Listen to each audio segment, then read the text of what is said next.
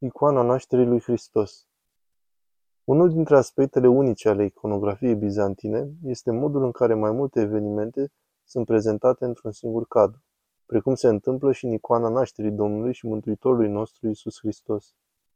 O astfel de icoană ne oferă o fereastră către tărâmul spiritual în care nașterea lui Hristos, unul dintre cele mai importante evenimente din istoria noastră, poate fi văzută simultan cu evenimente care se petrec chiar înainte sau după naștere. Prin aceasta vedem un moment extrem de sacru, un eveniment temporal și totuși care transcende și chiar transformă timpul. Momentul în care Dumnezeu cel preetern a intrat în tărâmul temporal, ca unul dintre noi. Dintr-o stea de pe bolta cerească de deasupra, o rază de lumină luminează peste o peșteră din Betleem. În centrul găsim pe Hristos ca prunc, înfășurat în scutece și culcat într-o iesle. Scutecele seamănă mult cu un giulgiu de înmormântare, iar ieslea cu un mormânt, prefigurând astfel motivul nașterii lui Hristos.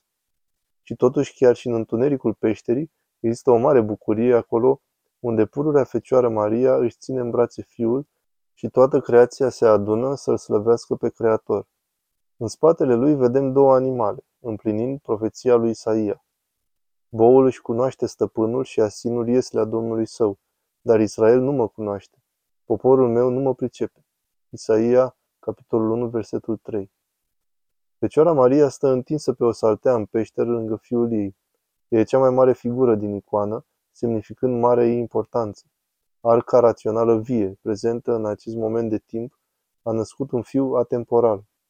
Albastrul veșmântului ei interior reprezintă umanitatea ei, în timp ce veșmântul exterior roșu reprezintă divinitatea, puterea celui preanalt care a umbrit-o.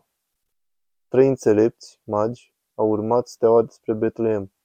Ei sunt de vârste diferite, iar caii lor sunt de culori diferite, reprezentând faptul că vestea bună este pentru toate generațiile și etniile.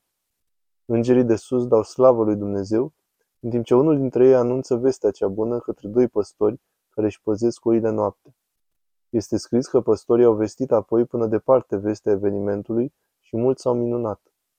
Imaginea păstorilor face aluzie la cum Hristos îi alege pe cei cu inima simplă și pe cei mai capabili să primească revelația sa. Mai jos, dreptul Iosif este așezat și vorbește cu un bătrân.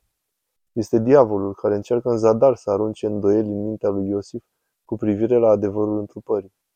În dreapta, moașa și asistenta ei îl spală pe pruncul Hristos, arătând umilința lui de a se supune unui obicei uman și întărind de asemenea realitatea evenimentului. Sumarizând imaginile, primim povestea nașterii lui Hristos. Vedem întreaga creație luând parte la nașterea sa.